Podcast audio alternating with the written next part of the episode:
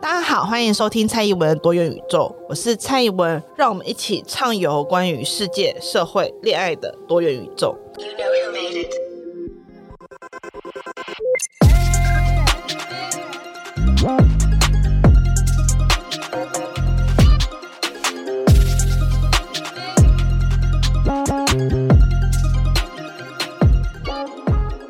大家好，欢迎收听蔡宜文的多元宇宙，我是蔡宜文，哒啦。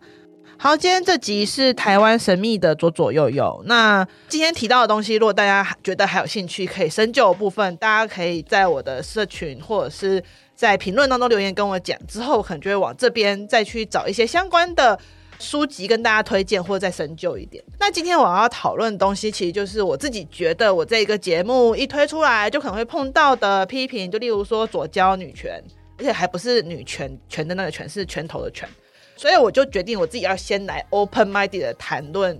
鄙人左交女权的一面。首先呢，我们就来定义一下左跟右这件事情。其实一般传统下的定义，通常会认为左就是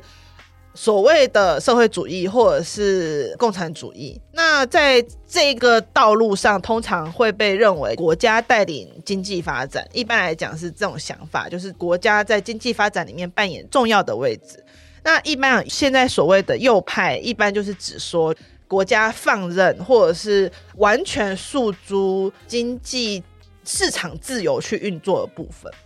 那国家带领经济发展这件事情呢，通常会被认为是比较左派的想法，然后会被认为是一个偏向社会福利啊，或者是偏向一个国家来管理跟带领的一个思维。哈，通常来讲。尤其是在现代以新自由主义为主的社会当中，右派通常就会被思考成是一个让市场自由竞争，然后胜者为王、败者为寇的一个想法。那我要说的事情是，呃，台湾现在很多在炒左交或者是炒白左的人，好像都。没有再在乎这些分类，他们觉得好像就是自己讨厌的东西就是左胶，反正自己觉得自己帅就是自己是右派，于是乎就开始产生很多让我觉得很匪夷所思的左派跟右派分类，例如拜登突然就变成了白左，然后马斯克也变成了白左，就是我听到马斯克也变成了左派的时候，我真的是脑海里面浮现马克思本人的棺材板，不知道还压得动吗？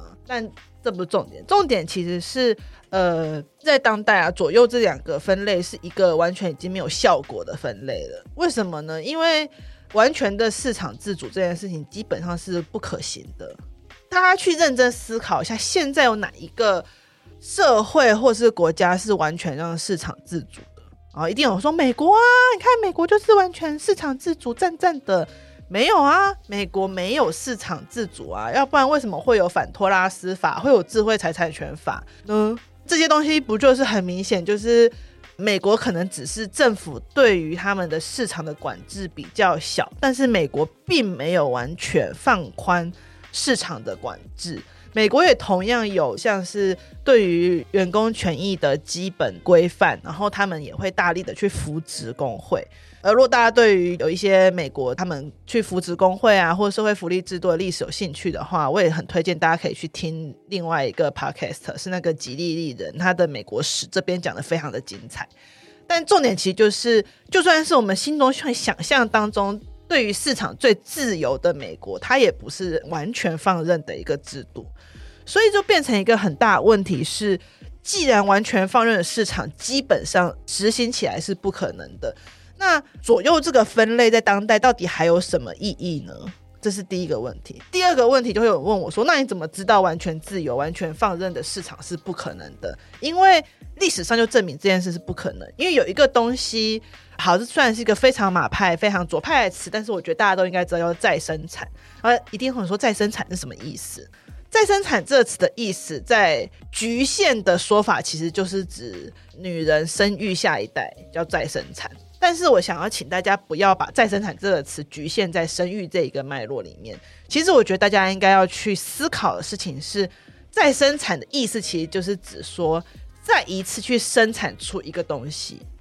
包括什么？它其实还包括了社会的再生产，跟整个阶级跟劳动的群体的再生产。什么意思呢？如果今天没有下一代，我们就讲很直白了，少子女化一直以来被认为是社会问题，但是为什么少子女化会被认为是社会问题，并不是因为大家多喜欢小孩，台湾根本就没有在喜欢小孩的，就是大家去看看这个世界，台湾人没有在喜欢小孩的，每个台湾人在捷运上面碰到小孩哭跟闹，那个表情之嫌恶的，台湾人没有在喜欢小孩，台湾人会在意少子女化问题是为什么？是在意接下来就会没有劳动力。所以台湾人在意的是劳动力的缺乏，而不是大家多爱孩子。虽然这样讲起来很残酷，但是事实上就是如此。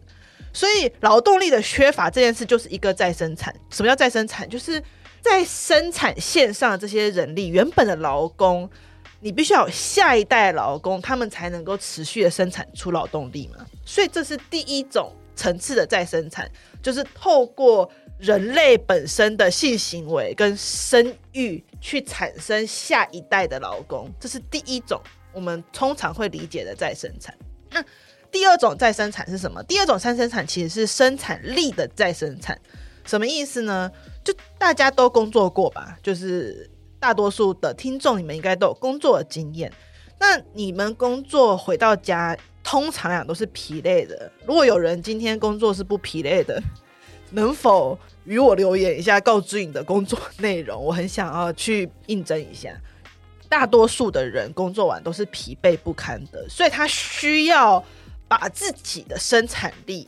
或者是自己的劳动力再次，你要说是充电也好，充能也好，总而言之，你要恢复到一个可以重新回去工作的状态下。这个呢，也是一个再生产的过程，就是我要如何再生产我自己的劳动力。所以这时候，这个社会就会有其他人来把这个人的生产力恢复到他该恢复的地方嘛。在以前的社会里面，就是丈夫出去工作，他还会在家里料理三餐家务，然后把家里维持在一定整洁的程度，让他不会生病，因为生病就会造成生产力的缺损啊。所以他会把家里整理好，维持整洁，让他不会生病，然后三餐可以吃。然后这个。劳工就是在传统故事当中的父亲，他就可以再出去工作赚取金钱回来这个家庭里面，这是传统社会当中的算是美丽篇幅吧。那这个美丽的图像，它在后来就渐渐面临了挑战。为什么呢？因为当市场过度的膨胀的时候，就像我讲嘛，就是当市场自由放任而没有人去管下，市场过度膨胀的时候。大多数的人为了赚钱会做什么事情？他会非常尽力的去剥削劳工。那当这个劳工他被剥削到底的时候，他没有一定的金钱可以回过头来去支撑让自己劳动力再生产的家庭的时候，这个时候这个体系就会崩溃了嘛。当他赚的钱没有办法养活他的家小的时候，就是。我刚刚所讲的那一群，让他恢复劳动力，以及让他生产出下一代劳动力的时候，这个体制就会崩溃，因为他所赚来的工资根本无法去维持这样家庭形式的一个呈现，而社会又直接把两种再生产的功能都直接放在家庭里面，在以前状况就是这样嘛。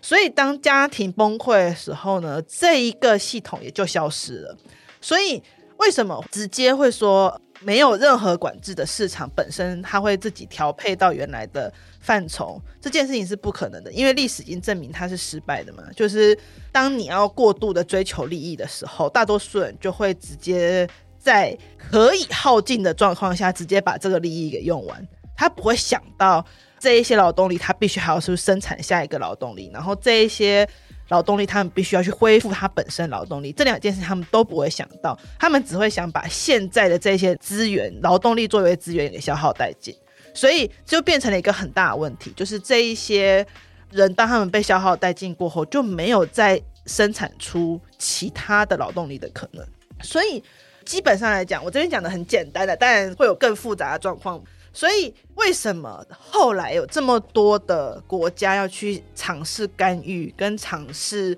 限制、管制市场，或多或少去做这个管制？很大部分的原因就是因为，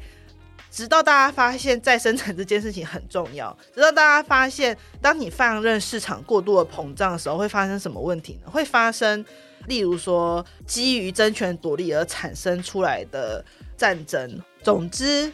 完全放任的自由市场会产生什么样的问题？这个大家可以去看博兰尼的巨变，或者是有兴趣的朋友，我之后可以来讲巨变，因为毕竟我真的觉得我算是巨变小达人，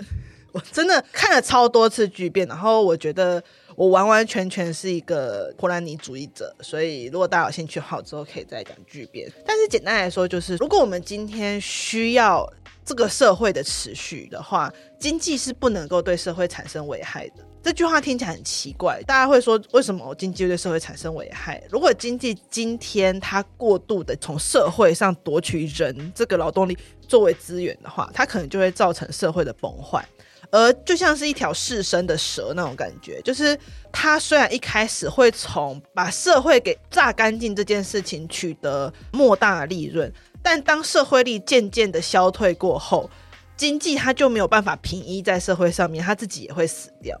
所以，经济跟社会这件事情其实是相辅相成的。而很多很多的政治家在经历了很多惨痛的教训过后，也发现了同样的事情。这也是为什么在这几年间，有非常非常多的国家都开始转而去走向所谓的国家带领经济发展，或不带领，至少国家也要一定程度去干预跟干涉经济发展。因为如果不这么做的话，经济发展很容易会把社会整个吞噬掉。就算你今天是一个经济发展主义者，我相信很多人其实都是一个经济发展主义者。就是我认为经济发展是强过一切的。可就算你觉得经济发展是强过一切的，好了，只要今天社会萎缩了，就是人共同生活这一个场域萎缩了，经济很快会不复存在。例如说少子女化过，就很多人说要引进移工来解决，或引进移民来解决劳动力不足的问题。但是移民跟移工它是怎么样？它是从其他地方的再生产过来的成果，就例如说这个地方的人，他们生很多，他们生育很多，然后把这群人生育出来的劳动力移过来。但是这件事情，当这里的社会也开始萎缩的时候，你就没有再移过来的可能啦。就像是这边的鱼已经捕完了。你把小鱼都一起捞死了，怀孕的母鱼你也一起捞起来吃掉了，所以这边已经空白了，没有再有任何的鱼了。结果你再转过头去其他池塘捞鱼，那也只是尝试把其他池塘捞完而已。你没有把怀孕的母鱼放回去，你没有把小鱼放回去，那总有一天其他池塘的鱼也会被你吃光光。就是所谓社会的概念，其实就是这个样子，很简单，就是我们是必须要在一个场域里面共同生活的。所以在场域内共同生活的前提之下，就是我们必须要一定程度的维系社会的存续。所以很多人会说，哦，市场它自己会调节，它市场会有看不见的手来调节。第一点是，我觉得大家有一点误会亚当斯密的话，就是如果有去深入理解的话，其实亚当斯密并没有否认说。社会跟经济，它必须要存在一定程度的互动。他只是对于经济的想法很乐观，他认为大多数的人都相当的有人性，他是会在经济发展之余去关注到社会当中人们的生存。他是对于人性抱持了美好的看法，但他并没有完完全全否定经济跟社会，它必须要同时存在。所以在这种前提之下，我觉得去区分左右是很没有意思的。就是我打个比方来讲好了，台湾的经济一直以来都是国家带领的情况是很明显的。例如说，台湾有很强经济官僚的传统，就是要有一个经济官僚带领国家发展，像是以前的美元会啊，它反正原本美元会就是美国援助的资金要怎么样运用在产业上面，或运用在社会。企业方面的一个组织，然后后来他跟其他组织一起联合成为了经建会，那经建会后来又跟研考会一起变成了国家发展委员会。总而言之，从这条路当中就可以看到，其实台湾的经济官僚体系其实一直都是很强的，一直都很努力的在做经济政策的那种发想拟定，乃至于如何去带领国家的经济走向他们认为比较好的道路。那在这种前提之下，我们去思考。国家带领经济的时候，其实我们很难去说哦，那这样子的话，国家带领经济这个想法到底是左派还是右派？现在蔡政府到底是左派还是右派？其实这是一个很难去定义的东西耶。我打个比方跟大家来说好了，就是前阵子疫情的时候，台湾有一个堪称是经济奇迹的东西，就是台湾的口罩国家队。我很推荐大家可以去看《记忆》这部纪录片的第一集，它就是就在讲这个。呃，当时面对口罩的需求的时候呢，台湾的口罩产能它其实原本只有不到三百万片，它提升到一千多万片，不但可以自用，甚至还可以出产。就是我们原本并不是口罩产出国，在这种情况有个很大的重点是，因为台湾本来不织布就是很强的一个产业了，但是。原本制作口罩的工具机在台湾并不是一个相当兴盛的产业，但是这些工具机厂商，他们原本可能有些是塑胶射出的厂商，有些原本是做其他种类工具机的厂商，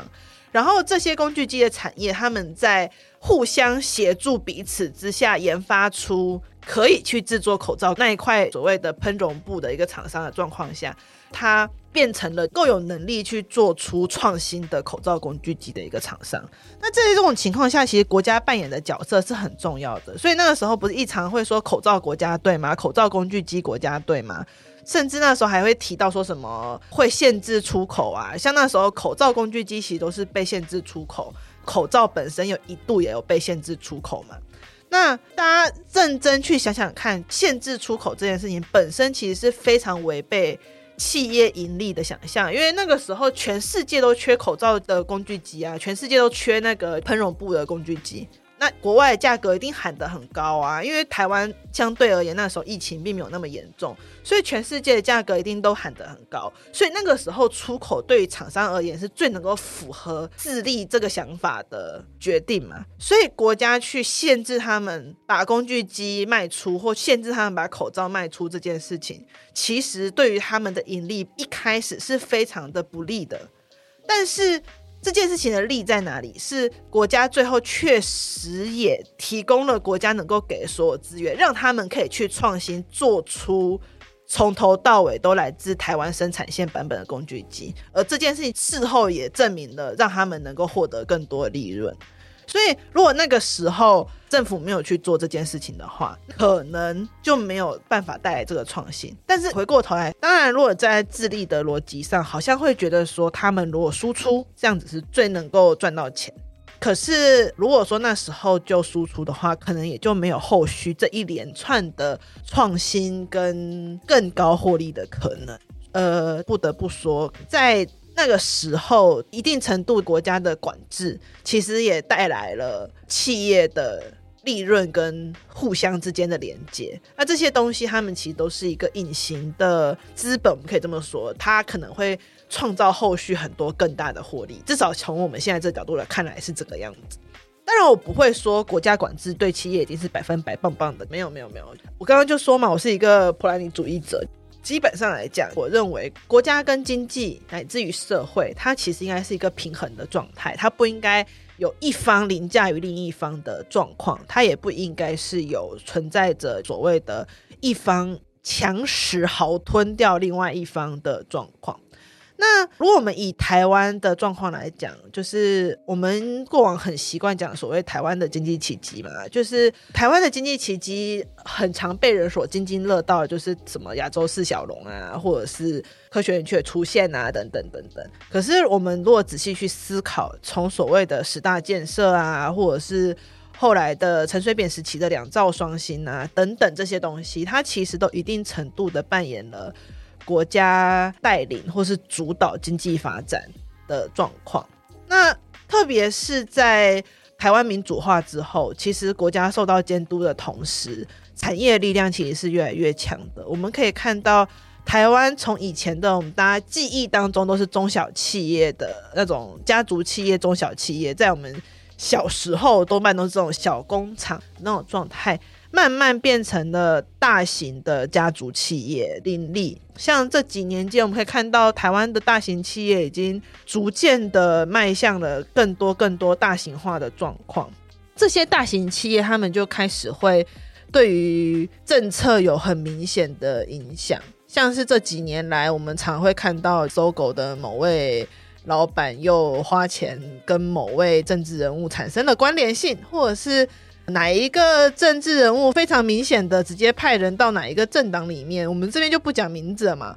简单来说，大企业间跟政党间的挂联变得十分的明显。就像我刚刚讲的，就是三个区域它应该要是平衡的，就是国家政治跟社会它应该要是平衡的。可是，一直到台湾的社会，我们现在可以发现，当国家跟市场连接在一起的时候，很容易就会转过来去危害到社会。所以，国家去干涉管理政治，它并不完全对于社会是有利的。它有时候反而是在帮助市场更加的蓬勃发展，更加的巨大。而每次当大家在抱怨，国家管太多的时候，通常都只会看到大企业的人抱怨国家管太多，好像就是只说哦，劳基法、最低工时啊、最低工资啊，害他们就是被管太多。可是你很少会看到企业出来抱怨说，大企业的电价比较便宜。就是当国家的管制是对他们是有优点的时候，他们都会选择性的忘记国家确实有 favor 对他们有偏好的时候。我觉得我们常常会。很习惯性的以资本家的角度去思考这些事情，所以当我们要改以其他角度去思考国家跟社会之间的关系的时候，就很容易会被认为是左交。但是，就如同我一开始所提到的，就是我认为左右这件事情，不止在台湾，在整个国际，它已经是一个很没有意义的分类了。你要怎么样去描述一个人的政治倾向？我更倾好于你就直接从议题当中去表态这件事情。像我本人，我就比较支持国家一定程度的去限制。经济的发展，然后我也认为社会要展现出足够的能量去限制住国家的力量，然后经济同时他们会借由市场对社会跟国家有了所谓抗衡的能力，这三方的力量应该是一个一致的，然后产生互相抗衡的一个状态。我不会觉得国家应该要完全控制企业，但是我也不认为国家就此应该要对企业放手。所以如果这样我就是左教的话。OK，那我真的就是左交吧。讨论到这点，就是我们要回到我们的主题上面，就是社会如何对个人造成影响呢？其实就回到刚刚的再生产这个点上嘛。就是我之所以会说我们很习惯以资本家角度去看待事情的原因，就是因为我们很常忽略掉我们每个人其实都是再生产这件事上面的必须者。特别是现在的工作形态，就是台湾已经逐渐从制造业为重心，慢慢转化为第三级，就是服务业等等，为大多数人从事的职业。即使是待制造业的人，台湾现在在制造业的人多半也都是工程师啊，这类比较需要消耗脑力跟大量精力的职业。所以这些人，当他们要回复，你想看做研发的人，或者是所谓的做创新这些人，当他们要回复到他们工作状态的时候，他们其实是更需要，简单讲就是他们可能放一次是很大的招。放完这招过，他们需要 CD 时间就更长。如果有在玩电动的人，应该就会了解我的比喻哈，就是他们放了一招过，他们休息时间可能会更长。所以，当我们一边在说台湾人要做呃品牌啊，做创新啊，要抬头，不要忘记一件事情：可以做品牌、做创新的人，他们所需要 CD 时间是更长，他们所需要的休息，或者是他们所需要的，例如说调剂、包含休闲啊等等，是更多元的。因为每一个劳动力的回复是不同的，有些人可能只要饱了、睡饱了、吃饱了，他就可以进行他的劳动。可是有些劳动还是需要很长时间的养成而成的，例如说他可能需要教育，他可能需要技术上面的培养，有些人他可能需要心灵跟精神上面的富足。这个劳动才可以产生。例如说，你要生产出一个城市设计师，你要生产出一个能够去规划品牌的人。那能够去规划品牌的人，他可能还要有多重的能力。例如说，一个科技的品牌，可能不仅要有城市设计啊，或者是设计硬体的能力，他可能还有一点点人文素养，他可能还要兼顾一些市场调研等等的能力。这些能力，他都是需要时间去培养、去养成，或者是他再发动一次招式过，需要长时间去 CD 的。所以在这种情况之下，当代我们这些人的工作时间，它其实会越来越随着工作形态不同而产生调整。所以回到我一直在说台湾神秘的左左右右原因，就是因为我不觉得现在去区分左右这件事情在台湾的政治或在台湾的经济是重要的，因为我们每一个人所要做的事情其实是去思考，以你的位置怎么最大程度的达到与所有人共同生活的可能，而不是去思考说哦，这个人他的思想是不是一个左交，或者是他是不是一个。右派，或者是他是一个怎么样的人？因为我相信现在听我 podcast 的人，应该没有几个人是老板吧？如果有老板的话，欢迎来赞助 B 节目。但是我的意思就是说，从我们的角度去看待自己的利益这件事情，是一个很重要的练习。那不要尝试去以一个我们必须要看到巨观，就是。社会学很常会讲到，我们要见树就见林嘛。我们会看到这个社会，看到这个社会整体的结构，但同时我们也会看到个人在这个社会所身处的位置。那我觉得一个很重要的一点就是，当我们身处在这个社会的位置当中的时候，要去看到我怎么样能够最大程度的与别人共同生活。我觉得抱这个角度去想很多议题，关于你的立场，可能会是一个比起很快速的去区分左右。还要来的重要的一部分。好，那我们今天的节目大概就到此为止了。然后这一集当中，我所用到的一些概念，一部分当然就是来自于伯南尼的巨变，然后另外一部分所举的例子，包含了像是口罩工具机，我刚刚有提到嘛，就是来自于一些当时的报道跟纪录片。那如果对此有兴趣的朋友，其实也可以去看看魏晋的奇迹。我之后可能也会开一集来讲魏晋的奇迹哦，因为这本书虽然说它有点难，但是我觉得它是一本很好来讨论台湾经济发展，从所谓的我们都认为的经济奇迹到经济衰退，很值得去阅读的一本书。它可能一定程度也可以让大家来想想看，在疫情后所谓的台湾也是从一个好像要迈向经济奇迹，但是又受到。当前的国际社会牵制的一个状态，很好的一个温故而知新的一本书。今天的节目就大概到这边结束啦。那有任何想要跟我谈谈，或者是在我今天所讲到有其他你觉得很有兴趣、想要更进一步了解的地方，都欢迎在我的脸书或者是 IG 上面跟我讨论。那连结我都会附在资讯栏里面。那今天就到这啦，大家拜拜。